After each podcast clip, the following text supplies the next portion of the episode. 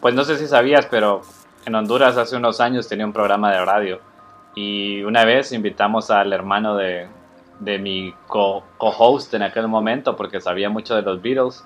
¿Y sabes qué fue lo primero que hizo cuando entramos al aire? ¿Qué onda? Fue saludar a todos los televidentes que nos estaban viendo. Pero bueno. Saludos a todos los audio escuchas, pod escuchas. Esto es el podcast Toma 2, el podcast de películas con Chris y Diego. Mi nombre es Diego. Mi nombre es Chris, ¿qué tal? ¿Cómo están? Y pues esperamos eh, nos hayan estado siguiendo. Este ya es nuestro episodio número 3. Hemos estado hablando de todo tipo de tonterías relacionadas al cine y a las series. Y bueno, Chris, creo que parte del éxito de un podcast está en ser constante y tener, eh, por decirlo así, un, un día de grabación y un día de lanzamiento. Pero esta semana se nos ha complicado un poco las cosas y pues ya es viernes.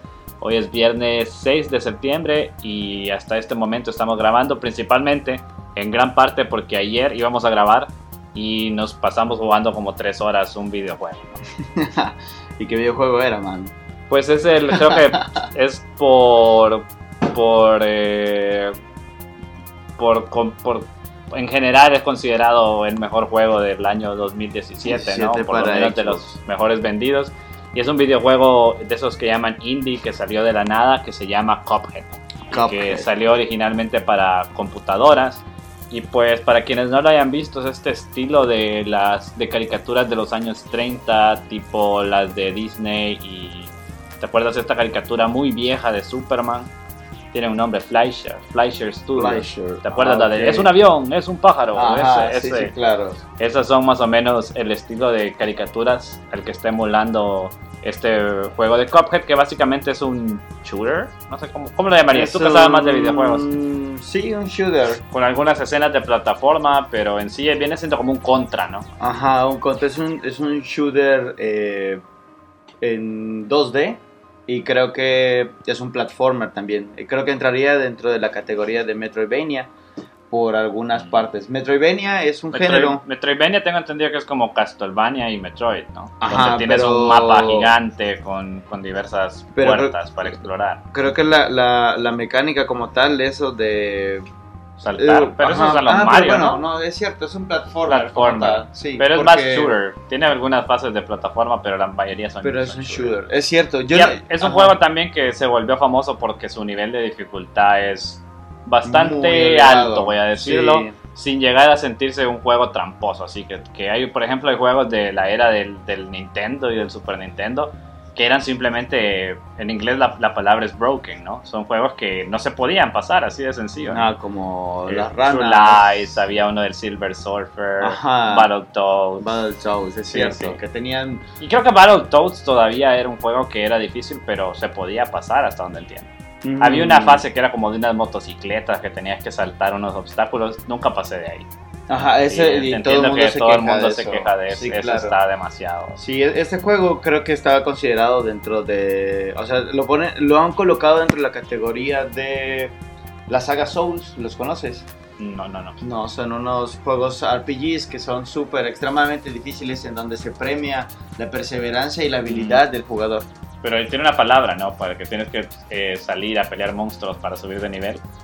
Te digo, o sea, el. lo- como los- eh, Earthbound, ¿no? como Airbound, pero esto, Airbound es por turnos, ¿no? Es un RPG literalmente. Pero tiene un ¿no? nombre así medio, medio gay, grind o algo así. Que dice. Sí. Sí, el, cuando tienes que, que pues, salir a matar monstruos para subir tu nivel. Ah, rankear y eso. No, Oh, es no, otro no. nombre, pero no lo recuerdo. Ok. Bueno, el chiste es que acá creo que, como vimos en las dos, tres. ¿Cuántas voces vencimos? A dos nada más. Dos ¿no? nada más, creo. Pero bueno, la perseverancia y el hecho de estar y practicando. ir aprendiendo los patrones Ajá. de ataque de los enemigos. Al final nos premiaba con una pésima nota, pero lo lográbamos pasar, ¿no? Pero sí, lo, lo más llamativo es uno, la dificultad, dos, el arte del juego y El toda la producción en sí del juego. Es claro. de altísima calidad, ¿no? La banda sonora es igual, nos lleva a, a estos caricaturas de los años 30. Y en sí es un juego muy, muy recomendable y que además creo que acaba de salir para Nintendo Switch. Y también Sí. ya, ya la conexión con nuestro programa será que ya se anunció que Netflix prepara una serie, Una ¿no? con serie estos animada. personajes. Sí, eso, eso está bueno. Y salió para, para Switch por el, un convenio que, que tuvo Xbox con ellos. Y ya ves que ahorita el eslogan de, Play, de Xbox es Play Anywhere, ¿no? O sea, juega en todos lados, en donde sea, ¿no? Y creo que sacaron una pequeña aplicación dentro de Switch y pueden comprar el juego o pueden tener su cuenta de, de Xbox y jugarlo perfectamente bien, ¿no? Nosotros ayer casi quemamos una computadora porque creo que... Le Eh, exigimos, le al, al exigimos, máximo. Sí. Pero... ajá. cuatro horas por lo menos seguidas, creo. ya. Sí, cuatro horas, a, a pesar de que el juego no visualmente no está muy pesado como sería cualquier juego de polígonos en 3D, pero la cantidad de Sprites, de animaciones en ajá, pantalla. en pantalla son Y, y otra cosa muchísimos, que ¿no? yo le comento a Cristian, pues él va de viaje estas semanas que vienen y me ofreció dejarme su PlayStation 3 y la verdad, la verdad, estuve jugando un rato Monster Hunter y me pareció una milésima de, de la diversión que tuve jugando Cuphead. Por más gráficas que tenga, realistas y mundos, lo que sea, simplemente es un juego que, que se complicó demasiado, ¿no? Que ya los juegos ahora son tan complejos y tan lentos y te exigen tanto de tu tiempo que, que prefiero yo un juego como Cuphead que te remonta a la era del Super Nintendo, donde la acción era inmediata, ¿no? Y aquí, por ejemplo, te mueres y el respawn es casi inmediato, entonces... Pero fíjate que creo que por eso el problema es que creo que Cuphead se vendió como un juego para casuales, para, ple- eh, para jugadores casuales. Yo soy un jugador casual y me gusta. No, está, está, está bien, pero te, te concentras y te dedicas a pasarlo, ¿no? O sea, se supone que cuando sale Cuphead y que te digo que es un- se volvió un boom porque estaba súper bonito y que un indie fuera uh, el, el- el- El personaje principal es una tacita. ¿no? una Con- taza, con- ¿no? Una con persona que tiene la cabeza de, de una taza, ¿no? sí. Pero todo el mundo se empezó a frustrar porque no podían pasarlo y después eh, cuando sacaban lo- las estadísticas creo que solo hasta hace un año solo el 7% había pasado el juego.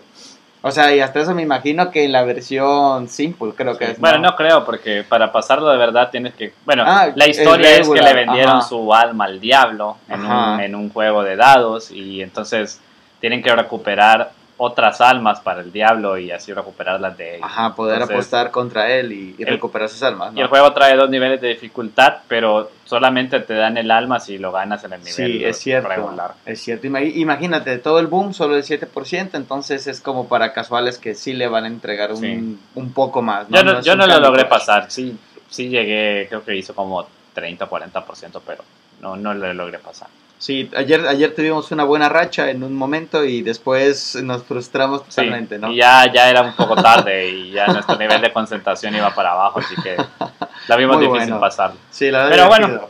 Volvamos, este es un podcast de películas, cine y series, más que todo, pero como ya les habíamos mencionado en algún momento, pues vamos a divagar un poco en, en temas gamers de vez en cuando, ¿no? Ajá. Así que no no sé si hablamos un poco de esta semana estrena It, la Ah, segunda parte 2, la parte 2 de esta saga de Stephen King. Eh, creo que la película, la primera que salió hace dos años, si no me equivoco, 2017, Sí. fue un éxito, súper éxito, ¿no? Y básicamente revivió el, el boom de Stephen King, ¿no? A tal punto que creo que este año, solo este año, todavía falta que, que salga eh, Doctor Sleep, la secuela de The Shining, Ah, que cierto. también va a ser un, un éxito probablemente, ¿no? Y este año salió Cementerio de Animales, más temprano en el año. Eso no Eh, vimos algunas películas de Stephen King en, en Netflix y incluso había una Mr. Mercedes que creo que es de... No recuerdo de qué compañía es, pero sí, o sea, después de It eh, hubo como un revival de, de Stephen King, ¿no? Y creo que se debió porque la película estaba muy bien hecha y mucha gente estaba está a la expectativa de esta película que hasta donde tengo entendido creo que ha recibido buenas críticas, Buenas ¿no? críticas. Sí, creo Eh, que tiene sí, un gran cast, eh, es el mismo director de la película anterior. Y la historia, pues no sé. ¿Tú viste alguna vez la se- esta, esta que era como la serie con Tim Curry en los noventas? Sí, Que claro creo que, sí. para muchos niños eh, esa es la idea y es el payaso terrorífico original de las pesadillas de muchos niños, ¿no? De Sí, nuestra edad. y sobre todo cuando cierras los ojos al momento de bañarte, creo que lo primero que piensas es que te va a salir de la alcantarilla, ¿no? Sí, creo que fue un boom en su tiempo. Pero yo no sabía hasta hace poco que es eh, que realmente era una miniserie que después Sí. fue como recortada Sí. y... Y de repente los canales locales, la, recuerdo al menos ahí en Honduras, la pasaban como eh, una parte el jueves y otra parte el viernes. Y, y era, claro, cada una duraba dos horas y media. Ajá. Wow, la verdad que eso sí fue, te digo, yo hasta hace poco y bueno, cuando digo poco estoy hablando de unos dos años que me dijeron eso de, es en serio, era una miniserie. Para mí que siempre fue una película de toda la vida, lo veo desde niño y... Y eh, eh, es que a decir verdad, el, el libro de Stephen King es un libro de más de 1200 páginas, si, no tengo, si bien tengo entendido. Wow. Es un libro gigante, ¿no? Y... ¿Qué más te iba a comentar al respecto? Con escenas para adultos que nunca veremos en pantalla, ¿no? Sí, por suerte, por suerte, ¿no? Para- no sé No, si lo saben, man. pero no sé, no sé si incluso vale la pena hablar de eso. Lo que sí vale la pena, y ya recordé lo que quería decir, era que el, el libro y tanto la serie original eh, te contaban la historia, la serie, la serie te contaba la historia como está contada en el libro, que es Ah, ok. una parte de cuando eran niños intercalado con la parte cuando son adultos, porque así Ajá. como que estás viendo cómo sus experiencias de niños les afectaron En eh, la vida ya en adulta, la ¿no? vida adulta. Ajá. Y para la película, pues se tomó la decisión creativa de que no se iba a hacer así, sino que se iba a hacer primero la parte de niños y después la parte de adultos. Órale. ¿sí? Wow. ¿Tú alguna Eso vez has leído Stephen King? No, creo que no. Sí. La verdad que no. ¿Tú sí? Sí, yo leí The Shining y leí Doctor Sleep y creo que leí, ah, leí un libro de non ficción de él que se llama Danza Macabra, que te habla de eh, que es un análisis de él de las películas de terror y bueno en sí del, del, del terror en tanto en libros como en películas y en- no sé si llega a tocar series de televisión, me parece que sí.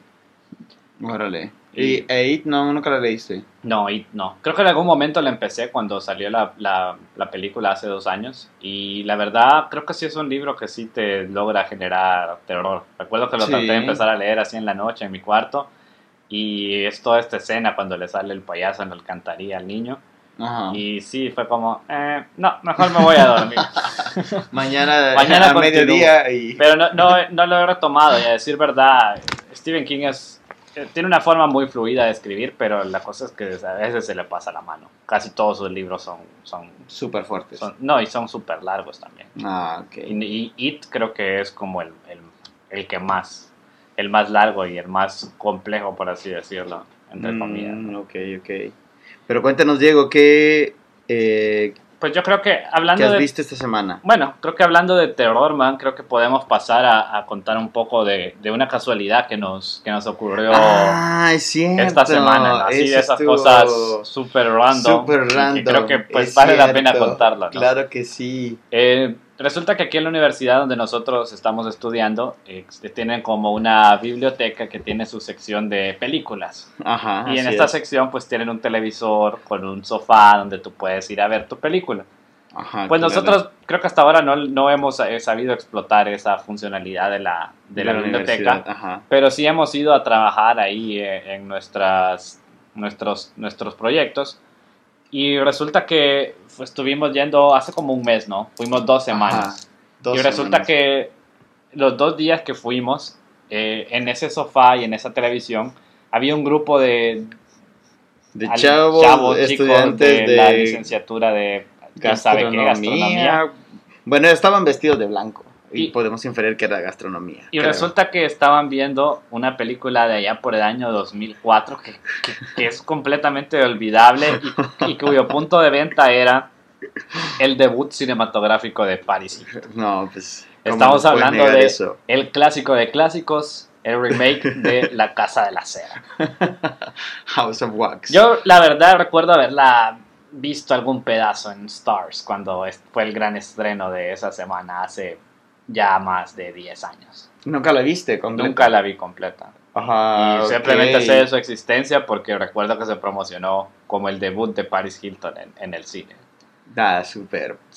Pues realmente estoy seguro que, que no me perdí de nada, estoy seguro que es una malísima película, pero por alguna razón estos muchachos de toda la colección de películas que habían, que Deciden. tampoco es que es una gran extensión, pero hay, hay está, está decente. pues. Sí. Y escogieron ver esta película. Nuestra sorpresa es que la siguiente semana regresamos, más o menos a la misma hora, y están otra vez viendo esta la misma película. maldita película de la Casa de la Cera. Y, y realmente no estamos seguros si eran las mismas grupo de personas que lo estaban viendo o qué.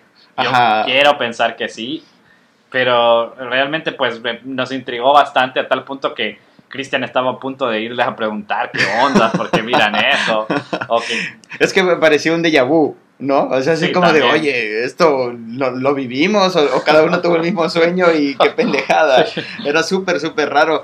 Y de repente, pues, no, era, parecían los mismos tipos, la, la verdad, la misma cantidad de gente en cuanto... En, entre creo que estábamos en el mismo cubículo de El trabajo. mismo cubículo, la misma, creo que la, la chica que nos atiende era como la misma ropa, no sé, Sí. todo era tan igual. La verdad que era súper, súper igual. Pero bueno, creo que esto no lo estaríamos contando, Cristian, de no ser, de no ser porque esta semana nos ocurrió una coincidencia de así de lo más random, ¿no? No sé si lo, no sé si lo cuentas tú esa parte. Ah, ok, llegamos a. Fuimos al Mix-Up que está aquí en la ciudad.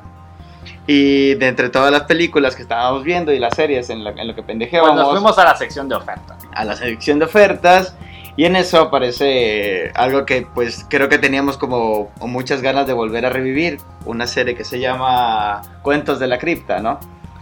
Y vimos que el precio era razonable y dijimos, no, pues lo compremos, podemos ver, podemos ver qué onda, ¿no? Esos recuerdos y intentar revivir algún recuerdito de la infancia.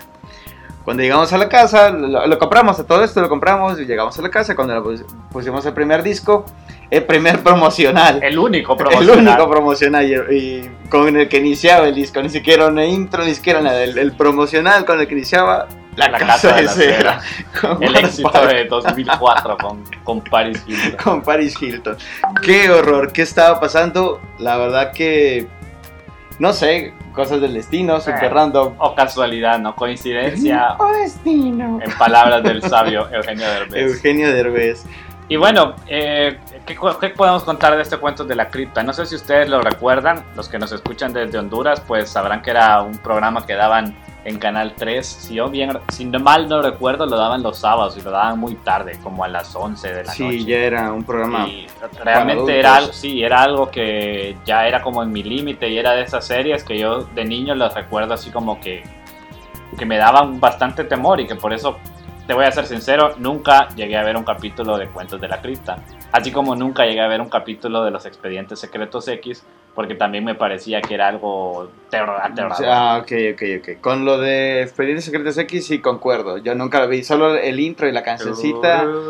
No, horrible, horrible, horrible. Y hasta eso, eso cuando veía el capítulo de Los Simpsons en donde seguían a Homero, Sí, también me parecía daba- un poco terror, a mí Sí. a mí también. me, me daba muchísimo miedo ya. Igual uno que otro, uno que otro casita del horror también. ¿A poco? Sí. Eh, creo que la casita del horror que más temor me dio fue esta de que Bart mira un, un gremlin que le está deshaciendo el bus. Ay, es cierto. Ese, sí. Y nadie le cree. Ajá. Y ese pinche demonio lo- Es- hace se los que el- jode. Sí, sí, sí. Es cierto, pero terminemos con los cuentos de la cripta antes. Este, Nos estamos desviando. Pues bueno, lo interesante de... de- eh, eh, eh, estaba la que compramos, que era la única que estaba, era la segunda temporada de esta serie. Y lo interesante es que eh, entre vemos el cast de los episodios y es, un- es una cosa, es una máquina del tiempo, ¿no? Porque eh, ya vimos el primer disco, son como 5 o 6 Cinco, capítulos ajá. de más o menos media hora. Y en- por ejemplo, eh, aparece Demi Moore, Ajá, claro. aparece Jeffrey Tambor, aparece Terry Hatcher de Desperate Housewives y aparece un capítulo dirigido por Arnold Schwarzenegger. Arnold Schwarzenegger, de todas mejor. las personas. Entonces sí, realmente, para los que no, no sepan, que ocupen un poco de contexto, Los Cuentos de la Cripta era más o menos una serie de cómics. Era una serie de cómics de allá por los años 60 y era en este tiempo en lo que los cómics no eran regulados, sino que eh, era como, por ejemplo, cuando salió Los Simpsons, que todo el mundo tenía esa idea de que las caricaturas eran para niños. Ajá. En ese tiempo, pues la gente tenía la idea que los cómics eran para niños, pero comenzaron a salir estas revistas como Cuentos de la Cripta que eran para adultos y que enseñaban cosas eh, aterradoras y grotescas. En este libro de Stephen King de Danza Macabra, él cuenta de como de una de las historias que más le marcó a él y era esto como de una, un juego de béisbol donde todo era como hecho de, de gore, así como de entrañas y sangre y todo así. Wow. Sí, y, y ese tipo de, de historias en realidad es lo que hicieron que eventualmente en los años 50 por ahí se tomara el código de conducta de los cómics. Los cómics se autorregulaban y tenían que pasar un cierto, una cierta rama de censura, Ah, por así decirlo. Eh, que el malo no podía ganar, que no podían haber vampiros, creo que no podían haber armas así realistas y un, un so- un solo montón de cosas, ¿no? Y eh, todo esto fue producto de, de historias como Cuentos de la Cripta. Y que bueno, pasados aquí y como los que vimos, Cristian, creo que en realidad no resultan tan aterradores, ¿no? La No, producción está bastante mm, mala. Ajá. eh, los actores son actores que venían comenzando y que tenían que sumarle cosas a su currículum. Y básicamente se siente así como una rosa de Guadalupe o una- alguna terror. cosa del estilo, ¿no? Lo rescatable era el, el animatronic que te presentaba, quien te presenta Sí. los episodios o la, o Sí. la trama. Y la verdad que muy bien hecho. Yo, yo lo recuerdo y creo que por eso tengo la. Creo que era parte de, era, de- era lo que más me hacía no querer ver este programa, ¿no? Este, este, este presentador que era como una es como una, un cuerpo, un cadáver ahí descompuesto, ¿no? Sí, sí. y yo tenía la idea que era una mujer, pero al menos aquí en el, en el doblaje original eh, vemos que es, es, es un hombre. Es un ¿no? hombre. Ah, mira, esto se parece al- a un capítulo de, de La Casa del Horror, donde Homero el- amanece con el señor Burns pegado a su cuerpo. No, no me sorprendería que de ahí lo hayan sacado. Sí, Y de hecho, el- se parece también a una película de Schwarzenegger, donde es como un policía en Marte. Y creo que al final el que quiere salvar como a Marte lo tienen acá pegado en el, en el estómago. ¿Nunca la viste? no. No. No soy muy fan de las películas de Arnold De Schwarzenegger. Schwarzenegger, ¿cómo Pero no? eventualmente- una joya. Creo que con la, con la, ya viene la de esta Terminator, ¿cómo se llama? La No, nueva no. película de Terminator. Puta. Pero, Iba a decir Genesis, pero Genesis, Genesis fue la anterior. Sí, la anterior. pero ya viene esta y pues supongo que eh, en ese momento vamos a tener que, que hablar de Arnold Schwarzenegger. Podemos decir que el capítulo que él dirige, incluso él aparece ahí, ¿no? En el set de... Donde- y creo que donde este desnudo aparece también. También creemos que, que hay una es- escena donde sale un trasero que podría ser el, de- el del actor. Y pues no, no sé, no está tan mal como te, lo imaginas. Realmente pensé que iba a ser peor. Una, una capítulo dirigido por Arnold Schwarzenegger. No, ajá, la- las historias son eh, algo fofas, pero, pero son entretenidas. Yo creo que para la época sí pegaban bien. Te digo, de niño yo creo que sí vi un par de episodios y por eso lo recordaba. Pero ahora tiendo a confundirlo con este, Le temes a la oscuridad y a escalofríos y creo que esto es una mezcolanza en mi cabeza. Pero a diferencia de esos que eran como para un público adolescente, este ya es para un público adulto. Sí, adulto, ¿no? Sí. La sangre y Los temas, los y- temas sí. son bastante fuertes. bastante gráficos. Sí. todo, A pesar de que se, se vende tres pesos Ajá. los, los cuchillados, pero, pero sí, para un niño no se lo vas a poner, ¿no? sí, sí. Pero bueno, eh, ¿qué más? También esta semana terminamos de ver Ah, Dark, Dark, Cristian, segunda la temporada. segunda temporada. Eh, a decir verdad, yo pensé que eran 10 capítulos, igual que la primera, pero solamente son 8. ocho. Y pues ya estamos a la espera de la siguiente, la última temporada. Eh, si ustedes no la han visto, pues se las recomiendo y vamos a tratar de, de hablarlo sin spoilers. Eh, creo que lo rescatable para mí es que creo que la primera temporada fue mejor Sí, porque claro. había mucho igual. más misterio, ¿no? Sí. Eh, para quienes no lo saben, esto puede hasta ser un punto de venta para ver la, la serie, pero esta es una serie alemana que básicamente trata de viajes en el tiempo, ¿no? Ajá, de una, bueno, dando la premisa, es una pequeña, es un poblado, ¿no? En, en Alemania. en Alemania y, y la gente de ahí, por alguna extraña razón, Han habido etapas donde desaparecen. Ajá, y nadie se muda, ¿no? Esa es como la incógnita hasta Ujú, ahora, ¿no? hasta de, ahora. de- de que nadie se ha mudado a pesar de todas las cosas que han pasado. Nadie se ha mudado. La, volvemos, la fotografía es muy buena, las imágenes, producción la está muy producción bien está muy bien hecha. Los arreglos El musicales, el casting es, El casting es, es lo mejor. increíble. es Sí, lo mejor de sí, la sí, serie, sí. definitivamente. Y, y la otra cosa es que la serie al principio puede ser un poco alienante el hecho de que básicamente te tiran a un pueblo donde todo el mundo se conoce ya. Y tú entras como que, que te dejan caer en medio de ese pueblo y a- al principio resulta un poco complicado seguirle quién es familia de quién y quién es eh, pareja de quién y todas estas relaciones entre ellos y los nombres y todos son actores pues que no los hemos visto en ningún otro lugar Ajá. las audiencias aquí en América, ¿no? Que en parte también creo que es, es un gran plus de la serie, porque, por ejemplo, tú miras Stranger Things y ves a Winona Ryder y ya te imaginas que va a ser buena, ¿no? Ajá. Mientras sí, que claro. aquí eh, no conoces a los actores y no, no los relacionas con ninguna tipo Con de algún rol, cualidad moral ajá, o sí, rol. claro. Y eso pues eh, sirve mucho. Eh, es muy... Te deja mucho a la, intriga de, no hacerte tus... Algunas personas que, que al inicio de la serie te dan una perspectiva, a medida avanzan los capítulos vas viendo que, que son personajes mucho más complejos y ese tipo de cosas me gustó mucho. Lo que sí creo que la segunda temporada, que quizá por eso a alguna gente no le guste, es que ya te empiezan a explicar qué es lo que está pasando y cómo funciona. Y creo que ahí es donde probablemente esta explicación vaya en contra de las propias explicaciones que armaste en tu cabeza durante la primera temporada. Sí. Y ahí es donde creo que no va a dejar satisfechos a todos, ¿no? Sí, claro, y el, y el cierre de, de temporada que abre una, un abanico de posibilidades y de historias que se pueden entremezclar. La primera temporada, como bien comentabas, o sea, la intriga, el suspenso, las cosas que van a suceder, dices, ah, sí es, sí es muy buena, ¿no? Y ahorita las es cosas como- sin explicación también. Sí, claro, todo, todo eso estaba muy bien relacionado.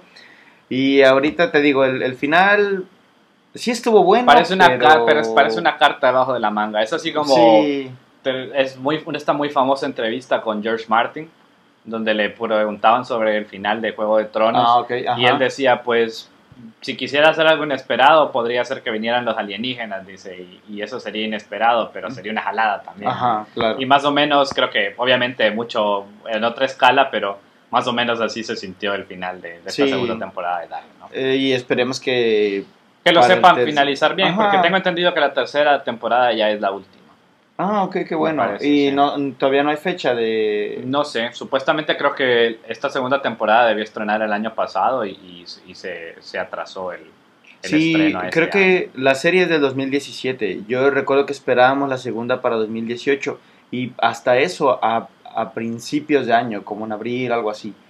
Y se, atra- y se atrasó hasta este año. O Sí. sea, quiero pensar que va a tener eh, popularidad porque de hecho es de las series más, una de las series que tienen bastante eh, fama ahorita en Netflix y posiblemente no la retrasen tanto, ¿no? O sea, eso estaría bueno. La verdad que verlo a principios de 2020 estaría bien, pero no 21 creo que es muchísimo tiempo. Pero bueno, Cristian, la semana pasada también dijimos que ya no quedaban muchos estrenos en lo que falta de este 2019. Mencionábamos por ahí el Joker, Joker. y Star Wars, ¿no? Eh, que va bien en diciembre. Viene en diciembre. Pero lo cierto es que también eh, hay muchas películas que se están esperando, pero que van a salir en Netflix, ¿no? Esa es la, la novedad que ya pasó el año pasado con Roma de Alfonso Cuarón. Eh, este año Netflix se la jugó y creo que probablemente su estreno más esperado es The Irishman, que es la nueva película de Martin Scorsese y que Ah, reúne a, a Scorsese con Robert De Niro. Y no sé si, no sé si ya, ya viste el tráiler de esta película. Eh, sale Joe Pesci también y se supone que va a ser la película más larga de Martin Scorsese, que les recuerdo es la persona que hizo Casino y Goodfellas, que son películas que creo que las dos eh, sobrepasan Son- las dos horas, dos horas, dos horas y media de duración. la más larga de... Esta va a ser la más larga de todas. Wow. No, el trailer no lo he visto, no lo he visto. ¿Qué tal? ¿Tú ya lo viste? Lo vi, Sí, está lo vi, bueno. y, y parece que la historia va a ser contada igual en distintas líneas del tiempo y están usando esta tecnología del de-aging, que ya lo vimos en, en Ah, las películas de Marvel, con Tony Stark, eh, con Kurt Russell, eh, lo vimos también con la princesa Leia en, en En Rogue One, Ajá. Que es esto donde hacen a los actores jóvenes otra vez. Ah, y pues ok. aquí vamos a ver a Robert De Niro joven otra vez. Mm, Y eso no, no sé bien, no sé los, los pormenores de la historia, del, pero e- esa es la gran apuesta de, de Netflix para este año.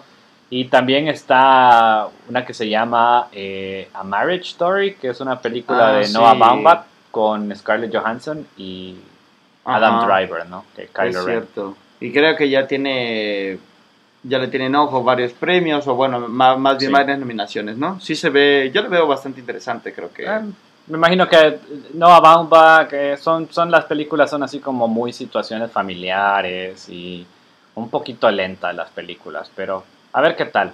sí, eh, esperemos que esté bueno, ¿no? Por ahí la noticia esta semana fue también que Scarlett Johansson salió a defender a Woody Allen y dijo, bueno, ella tra- trabajó en varias ocasiones con, Con- este con polémico director que, que ha sido acusado por su hijastra, creo, la hija de la hija de Mia Farrow, eh, Dylan Farrow, que lo, acusó de que él la había violado, ¿no?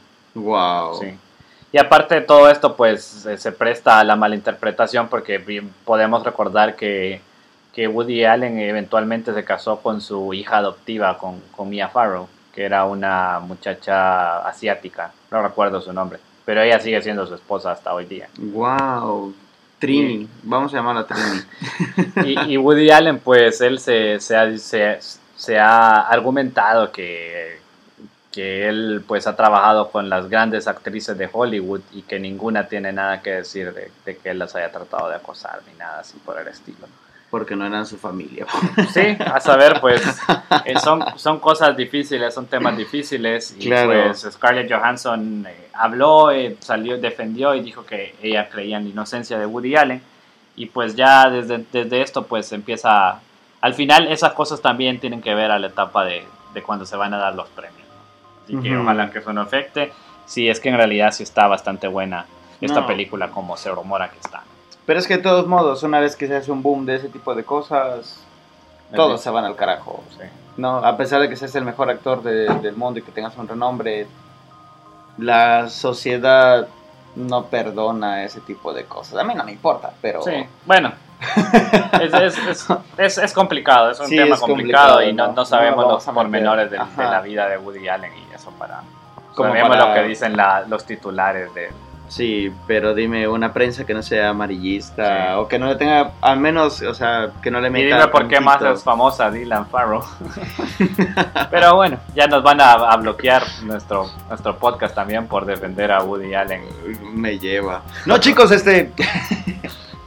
Y bueno, eh, ¿qué más? Netflix también eh, va a estar próximo a estrenar eh, la nueva temporada de The Good Place. No sé si has The visto Good esa serie. Place. No, me la has Es recomendado, la no la he cuarta y última temporada ya. Es muy buena, creo que en su momento vamos a, vamos a hablar al respecto. Y también eh, mi hermano acaba ver. de ver eh, esta serie de Dark Crystal Dark y me la, me la ha recomendado también. No sé si sabes qué es. No, no, no, no idea. Pues eh, allá, en- eh, no sé si sabes quién es Jim Henson. Película lugar. Jim Henson es el creador de los Muppets. Ah, ok, ok, ok. Y él pues, eh, él murió allá por los años 90, pero a finales de los 80 él trabajó en esta como mundo de fantasía, con, como con marionetas animatronics que se llamaba Dark Crystal. Que Ah, creo que es ok. una, primero fue una película y después fue como una serie de precuela. Y pues ahorita Netflix la revivió y ha sacado una temporada nueva con, con este mismo concepto. No sé realmente si es secuela, si es- no sé realmente Ajá, tengo, ve- veo el- el- los muñecos estos de, de, esta- de este mundo y me parecen familiares. Siento que en algún momento los vi, pero no, no sé los pormenores. Y, y realmente se ve muy interesante y ya me la han recomendado. Y también es posible que vamos a estar hablando al respecto. de esta serie. Sí. ¿no? Y me, me comentabas hoy acerca de el Festival de Cine Mexicano que está por ahora en Cinépolis. Cinépolis. Sí, es una buena oportunidad que, que trae Cinépolis. Me imagino que porque este septiembre es el mes de la patria y todo eso. Ajá. Eh, tienen en sus salas de cine proyecciones especiales de películas mexicanas a tan solo 20 pesos la entrada. Así que realmente si, si, si tienen un Cinépolis cerca con esta promoción, eh, está bien que la aprovechen. Eh, por ejemplo, han salido algunas películas decentes. La semana pasada les hablaba de La Camarista de Lola Avilés. Y resulta que casi después de, de terminar de grabar me metí a Rotten Tomatoes y estaban como las mejores, las películas mejor calificadas del año. Y esta de Ujú. La Camarista era la número uno, Wow. la mejor calificada de, de Rotten Tomatoes, de lo que va del año. ¿sí? Wow. Y pues también eh, hay otra película que no la he visto y que está en mi lista para más, más si está a 20 pesos, eh, que se llama Las Niñas Mal, que es una película basada en un libro de, allá por los años 80, de no sé, una crisis que hubo en México y que de repente la gente rica pasó a vivir como, eh, como clase media, ¿no? Y es este tipo de película que se supone que, que no fue tan... eh, no, la subi- no la supieron vender bien. Porque yo recuerdo que vi el trailer y yo pensé que era algo así tipo Nosotros los Nobles. Porque la trama, pues lo, por lo que te acabo de contar, es la misma trama, ¿no? Ah, ok. Y realmente creo que la gente que creía que era una película como Nosotros los Nobles la entró a ver y no le ha de haber gustado porque es una película que aparentemente eh, sí tiene más gusto cinematográfico, ¿no? por lo que he escuchado. Incluso la actriz Ilse Salas, eh, la protagonista, ella fue que ganó el Ariel y se lo quitó a Yalitza Aparicio en este, Wow. el Ariel que fue hace un par de meses. ¿no? Entonces parece que sí está bastante buena la, la película. Esas son mis dos recomendaciones. Y también, no sé si está, pero el año pasado se estrenó Museo con Gael García Bernal, que es esta película de un robo que en realidad pasó. Ajá, es una... Es, es un par de estudiantes de veterinaria en el DF allá por, creo que fue después del terremoto, Ajá. eh, que básicamente es un fracasado y decide que va a hacer algo y eso que decide hacer es meterse al Museo de Antropología e Historia de la Ciudad de ajá. México y robarse un montón de piezas arqueológicas invaluables, la máscara de Pacal, estas cosas. Y lo logró. Y realmente la película es interesante porque las películas de robos generalmente terminan cuando, cuando ya tienen el botín y todo esto. Esta película ahí es casi el principio de la historia, ¿no? De ahí te Ajá. cuenta qué es lo que pasa después, qué es lo que hacen con este, este botín que tienen. Porque Ajá. te has de imaginar que, ¿qué harías, Chris, como si tuvieras la máscara original de Pacal? ¿A quién se la venderías? ¿Quién, quién crees que te la compraría? O sea, No sé, o sea, pues, si no tienes un buen contacto, creo que lo tendrías como un adorno, pero qué pendejada tenerlo. o sea, si tu única colección invaluable es una máscara, no tienes ni un Picasso o algo así, ¿no? Pero creo que sí le buscaría como el mercado para eso. Pues ahí, ahí vas a ver, te, te la recomiendo bastante. eh, igual si, si llega a estar en cartelera ahorita con este Festival de Cine Mexicano, eh, creo que es una que, que les, les va a gustar. Por ejemplo, La Camarista, eso sí te digo, no creo que le guste a todo el mundo porque es una película bien de cine, voy a decir, pero esta de, de- de museo, esta sí es Museo, mucho más ah, light, así de, de ver. ¿no? Y, y niñas bien. Y Niñas Bien no sé porque no la he visto. Ah, ok. Cuando dijiste eso, yo creí que era la relacioné a una película llamada Niñas Mal de con Marty Gareda y que es un churro Había, una- había una serie, ¿no? La, había una serie, creo. De niñas bien. Ajá, en MTV, una cosa así. No lo recuerdo, solo me vino a la mente esa. Pero igual, el, este festival de cine, Cristian, está bien variado. Tenemos desde el cine de oro de México, ¿no? Algunas que otras películas. Está El Chanfle, por si quieres El ver. Chanfle. El clásico de Roberto Gómez Bolaños. Qué horror, qué horror, lo peor. Perdónenme los demás países y mi México. Discúlpenos por Chespirito. Y están algunas comedias así más nuevas, ¿no? El Lady Rancho, el Virreyes contra Godines, que es el tipo de, de... Por lo que creen que el cine mexicano es una Es porquería. una mierda, sí. Y están las dos de No Manches Frida con Omar Chaparro. Omar Chaparro y Marty Gareda, ¿no? Que todos ya le conocíamos las chichis a esta mujer, desde Amarte Duele, y en cada película que la veía tenía que... Vemos cómo van. sí, eh, aumentaron, qué le pasó, le salió un lunar, hay que revisarte. Creo que ella en su buzón ha de tener unas cartas de te vi un lunarcito medio extraño eh, en la teta izquierda. Marta, revísatelo porque eso no te la dimos en la anterior. Es- creo que algo así es la historia con esta mujer, súper bella, cabe destacar. Pero este, volviendo a lo del cine, también tenemos a Sexo, Poder y Lágrimas. Esa No, nunca muy- la vi. ¿Nunca la viste? Esa era buena. Con No veo- Alex Sintek. Ajá, el gran soundtrack. soundtrack. Ajá. Eso sí lo recuerdo, pero no, esa, esa no, era, no, era, no era mala. Yo recuerdo que es- estaba bien entretenida. Este, esperaba ver, no sé... no está museo. Estamos viendo ahorita la, la selección y no está museo. Ni Amores Perros. No. Está Ana y Bruno, que es una animación, y está Belzebut, que es una película de miedo De mexicana, miedo. que aparte está en Amazon Prime. la Y, que y creo que cuando estuvo en cartelera, cuando la estrenaron, la crítica era... Sale el, el- el que hace de Jigsaw en, en las películas de Saw. Ese es el gran atractivo de, Sí. de la película. Yo Sí. recuerdo que sale el del el cochiloco, man. No tengo idea de... No sabes quién es el. No, no, ese no es un youtuber, es, es de, de la película Infierno. Ah, bueno, y no está en Infierno ni... ni, ni- esa, esa película es bastante buena, es una sátira a la situación actual de México. Es muy, muy buena. Tienes que verla, la verdad que está muy, muy bien. Y no están esas, ¿no? Y tienes, sin embargo, a No Manches Frida. Pues sí, sí, está esta de Perfectos Desconocidos que también está en, en Amazon Prime. Esa es una película que ya tiene una versión, creo que la original es italiana y tiene una versión española, una versión gringa, Ay, una canadiense. cierto. Y Netflix tiene su versión, Sí, creo. Es, es básicamente de una gente que va a cenar y se cambian los celulares o alguna cosa así. ¿no? Esa Qué- es la, la idea. Sí, a mí, a mí me habían dicho que estaba muy mala, que no sé qué, qué versión, de que estaba ah, más o menos como palo, ni palomera, o sea, así como de, bueno, la voy a tolerar porque ya Ya la empecé a ver. Sí, ajá. Pues no sé. Realmente mi- mis recomendaciones son por un lado Las Niñas Bien, que no la he visto, pero yo la voy a ir a ver, y la otra es eh, La Camarista, que no está. No, no está, la Camarista. No, no está. Pues Sí. vayan a ver Las Niñas Bien entonces. ¿Quién hizo esta selección, man? De películas de cine de arte mexicano. Y la, la otra opción que tienen en cartelera para esta semana es, aparte de It, es la segunda película de Angry Birds también, que vale decir Ah. es la mejor película, eh, la mejor calificada película basada en un en videojuego. un videojuego. Ya, ya superó Ya, a Detective a Pikachu, Detective que este Pikachu. año logró romper la, la maldición de, los, de las películas de videojuegos, que siempre terminaban con calificaciones abajo de, de 60, o sea, Rotten. Y Ajá. pues ya eh, es- son dos películas que han logrado romper esa, esa barrera. Wow, Angry Birds. ¿Quién daría un peso? Yo no vi la primera. No, no, me parece yo no. El juego es Nunca jugué el juego tampoco. Si lo jugué, lo jugué cinco minutos. Y totalmente olvidable, porque salieron como mil versiones de ellas, ¿no? Star Wars. y No, qué horror. La venganza de los cerdos. No, no puede ser. Pero Detective Pikachu yo creí que se iba a ser la mejor y Super Mario Bros.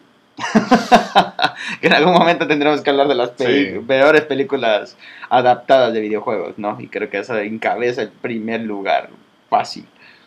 Y ¿Qué bueno, más? Chris, ya solo para terminar, porque ya estamos sobre más o Nos- menos del tiempo que, que nos, nos ponemos para cada capítulo, eh, que hemos visto un poco más. eh, vi hace poco esta película Platoon, eh, Pelotón Platoon. se llamaba en español.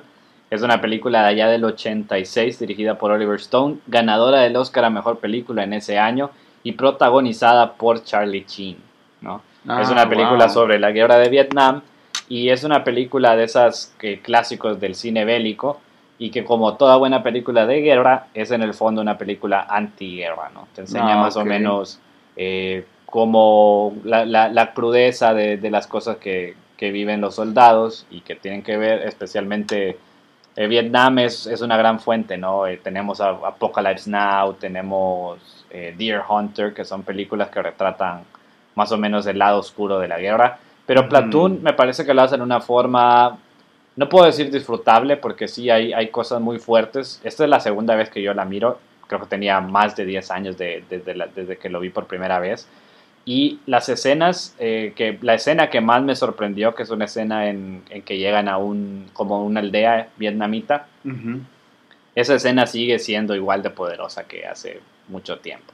Y es curioso, no sé si sabes, en Apocalypse Now, eh, el, el actor principal era Michael Sheen, que es el papá de Charlie Sheen.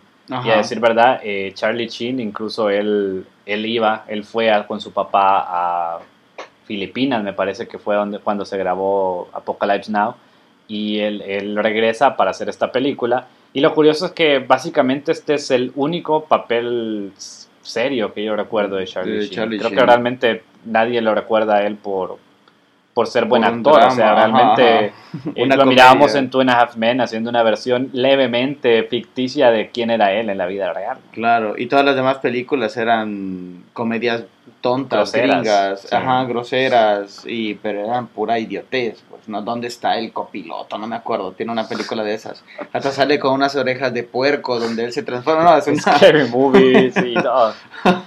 Pero bueno, eh, antes de que fuera una caricatura de sí mismo, eh, Charlie Sheen hizo esta película que está bastante buena y ah, yo personalmente pues, me quedo con Full Metal Jacket, que es la versión de Vietnam de Ah, Stanley de Kubrick. Stanley Kubrick, ajá. Pero las dos eh, son complementarias. Creo que en un deprimente fin de semana se puede hacer un doble con estas dos películas. Y Órale. están muy, muy, muy buenas.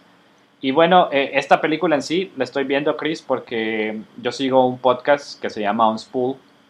Un spool. Y aquí son, son dos actores. eh, uno de ellos, sé que es famoso, man, pero es ese tipo de actor que tú sabes que lo has visto, pero no te, te No costaría sabe, nombrar ajá. en qué película, porque siempre aparece en papeles secundarios o terciarios. Sí. Pero él, él tiene este, este podcast con otra actriz, me parece que es ella, y ellos se han tomado eh, a, a ver las películas que el American Film Institute escogió como las 100 mejores de todos los tiempos. Entonces en este podcast, cada capítulo, ellos eh, hablan y te dan contexto y te dicen cómo fue recibida en aquel momento y si creen que la película debería estar en este listado o no. Y pues eh, voy bastante atrasado porque me gusta eh, ver la película y después escuchar el podcast. Y así pues me ha tocado ver Titanic. Nunca había visto Titanic. ¿no? Ok. Me tocó ver Ben Hur. Cameron. Ajá. Ben- nunca había visto Ben Hur tampoco. Y así una que otra película me ha tocado ver y volver a ver. Y pues me gusta y si les gusta el cine pues se los recomiendo. Se llama Unspooled. Un spool, órale. Y Y Ben pues- Hur, ¿no habías visto Ben No, nunca había visto Ben Hur. Es que- Siempre es el clásico de Semana Santa. Ah, y, bueno. y son películas que además tanto Titanic como Ben Hur eh, están cerca de las tres horas, ¿no? Sí, acá bueno, porque en México lo toman realmente como... Los padres creo que lo cuentan como misa, cuando te lo ponen en, en Semana Santa. Y pues está mucho más divertido que ir a misa. te que sí. La escena final de, de- de los carruajes, de la carrera esta de los carruajes, oye, eso sigue siendo muy impactante. Porque creo que fue real, ¿no? Eh, sí, murieron no sé Ajá. cuántos caballos filmando eso. Guau, Por lo menos bueno. 20 caballos murieron. Peta no estaría de- contento. Sí, sí, hoy en día ya no se podría hacer. Incluso hace unos años salió un remake de Ben Hur que me imagino que habrá sido Ah, puro CGI. Sí, sí, sí, sí, súper mala su- y, Y súper sí, olvidable. en sí, la verdad, el Ben Hur con, con Charlton Heston. No, ¿quién es el que sale en Ben Hur? No recuerdo si era Charlton Heston. No me acuerdo. Pero el- en sí, Ben Hur es un remake de una película como de los 40. Todavía más, viejo viejo. todavía, sí. Wow. Y nos quedamos con Judah ese... Ben Hur. Como Ajá, el- la película del señor Burns. Del ¿no? señor Burns, con Steve, Steven Steven Spielberg. Bebe, Judah Ben Hur. Y pues bueno, Chris, ya solo para terminar, también hablar de esta otra película que vimos hace unos Ah, días. eh, Súper buena. Requiem for a Dream. For a Dream. Requiem por un sueño de Darren Aronofsky. Creo que esta es la segunda película que hizo este director.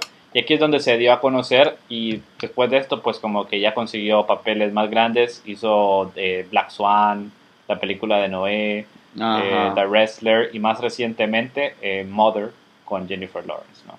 Ah, eh, ok. ¿Qué te pareció? ¿De qué trata la película? Ya para terminar. No, Pues pues está ah, en Netflix, ¿no? En Netflix, sí, la acabamos de ver. Eh, Yo no le estaba prestando tanta atención porque le estaba viendo así como de reojo. Y realmente me gustó, man. Puedo decir que me gustó mucho. Toda la, la trama es de. Se trata de adicciones, ¿no? De personas que creen que pueden controlar como sus adicciones, de comenzar a, a hacer esto y de ver cómo los. Cómo las adicciones a las drogas, al med. ¿Qué era? Anfetaminas.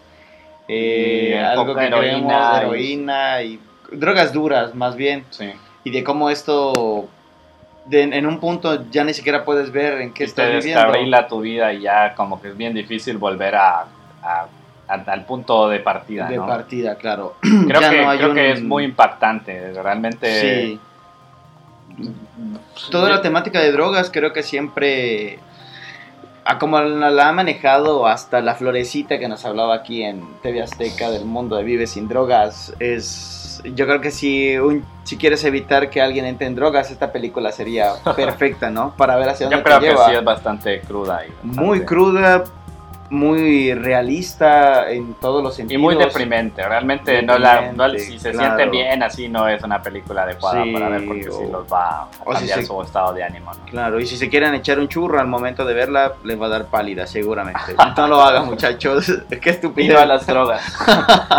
pues yo lo que puedo decir, yo la vi hace mucho tiempo, estaba en el colegio todavía, así que fueron ya más de 10 años. Y mm, sí recuerdo que me gustó mucho en aquel entonces. Ahorita sentí que sentí que algunas cosas no habían envejecido bien. No, Eh, ¿cómo por el- los montajes cuando ellos consumen las drogas y estos cortes rápidos Ah, con ok. el ojo y que miras como el billete haciéndose tubito para inhalar la coca y todo eso. Ajá. Hay, hay varias cosas así como estilísticas que creo que en aquel momento eran como wow Qué y bien. que ahorita ya las sentí así como un poco canzonas, ¿no? Pero en sí, en general, la- el punto de la película, el mensaje, el impacto, bueno. creo que lo siguió teniendo. Sí. Y, y realmente, Bueno, si les gusta el cine, se las recomiendo. Solamente les advierto, eh, es una película eh, pesadita, ¿no? sí, pesada. Pero el, todo el soundtrack, man. El soundtrack es muy es bueno. muy sí, a bueno. cargo de muy, Clint Mansell. bueno. Si ustedes miran videos de YouTube, estoy seguro que van a estar familiarizados Sí. con la canción. Que creo que hasta la deberíamos de usar de fondo de- del capítulo no de hoy, porque aparentemente no tiene derechos de autor. Ah, qué perfecto. Y, y si quieren saber, pues, eh, en los primeros videos de Dross, este youtuber, ahí creo que los utiliza sin más, ¿no? Pero muy buen soundtrack, muy buena película. Vimos a, ¿cómo se llama esta chica? La Jennifer Connelly. Jennifer Connelly, no, y Jared súper- Leto. Jared. Leto. Y Y- en, en realidad, en, la- en realidad la razón por la que terminamos viendo esta película es porque eh, escaneando, surfeando a través de Netflix, vimos este nuevo estreno de Los Los Sextillizos. sextillizos Que de es la nueva asquerosa película de Netflix eh, en este contrato que parece tener con Marlon Wayans, ¿no? Qué horror de Que película, era qué este tipo porquería que- de película. que conocimos al lado de su hermano, los hermanos Wayans, y recordamos Ajá. películas como ¿Y dónde están las, Las rubias? eh, Había otra de que es clásica Scary de Movie. es que las dos primeras de Scary, Scary Movie. Movie, ajá. Eh, había una que se llamaba If You Drink Juice in Central, no sé qué, que también mucha gente le gusta esa película. Y después Mm. se empezaron a descargar, hicieron esa de Little Man y otras Eh, Fifty Shades of Black, of Black, no, donde el fantasma espantosa. 1 y 2. Ajá. Y pues ahora en el, en el ápice de su, de su espiral hacia abajo, eh, Netflix nos entrega Los Sextillizos, una película donde Marlon Wayans hace de Eddie Murphy.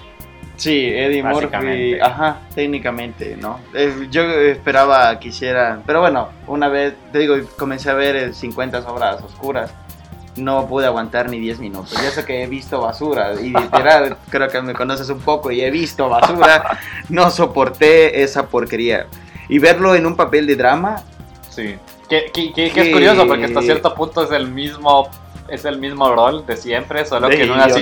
situación real, por así decirlo. ¿no? aún O sea, entendemos por en qué la llegó a situación real no, no le pasarían las cosas divertidas, entre comillas, que, que le pasan en sextillizos probablemente, sino que le Claro. pasaría algo más similar a lo que vemos en, en Requiem for a Dream. No, súper horrible, súper... eh, no sé, te digo, solo vemos el corto y es como de quita esa basura, ¿no? Sí, sí. Qué porquería. Pero esta de Wrecking for a Dream, la verdad, muy recomendable, chequenla. Muy buena, soundtrack muy buenos. La verdad. Muy eh, buenas actuaciones también, especialmente de Ellen Burstyn, que es la, la señora, ¿no? Sí, Creo que ella se sí, lleva el, sí, sí, el premio ahí en el ese- premio. Y creo que es la parte más deprimente. Sí, es el, es el segmento más... Más, Más más, duro, sí. ajá. Creo que sí. Así que bueno, eh, si tienen a su mamá, pues vayan, visítenla. Eh, ¿Qué más? Este es- creo que es todo ya por el día de hoy. Eh, les recuerdo, el podcast se llama Toma 2. Eh, nos pueden encontrar como at arroba podcast toma 2 con el 2 en número. También a mí me pueden encontrar como arroba Diego o 21. Y a mí, como Crico, entre guiones bajos en Twitter, ¿cierto? Sí, y creo que eventualmente eh, vamos a abrir una cuenta de, de correo o alguna cosa así para que nos comenten cualquier comentario, valga la redundancia, que, que puedan tener Ajá. y cualquier sugerencia o incluso eventualmente podemos eh, tratar de llevar nuestra conversación a ustedes pidiéndoles su opinión de, de temas o de recuerdos de X cosa en específico. Sí, igual coméntenos si le escribieron a Marty Gareda por alguna cosita que hayan visto en alguna de sus tetas. Yo creo que fue real, yo pienso que es real, lo juro, puedo pensarlo y jurarlo que es real. Pero coméntenos, creo que es- esto ha sido todo por hoy. Nos despedimos, esto es Toma 2 y los esperamos la siguiente semana. Hasta luego muchachos.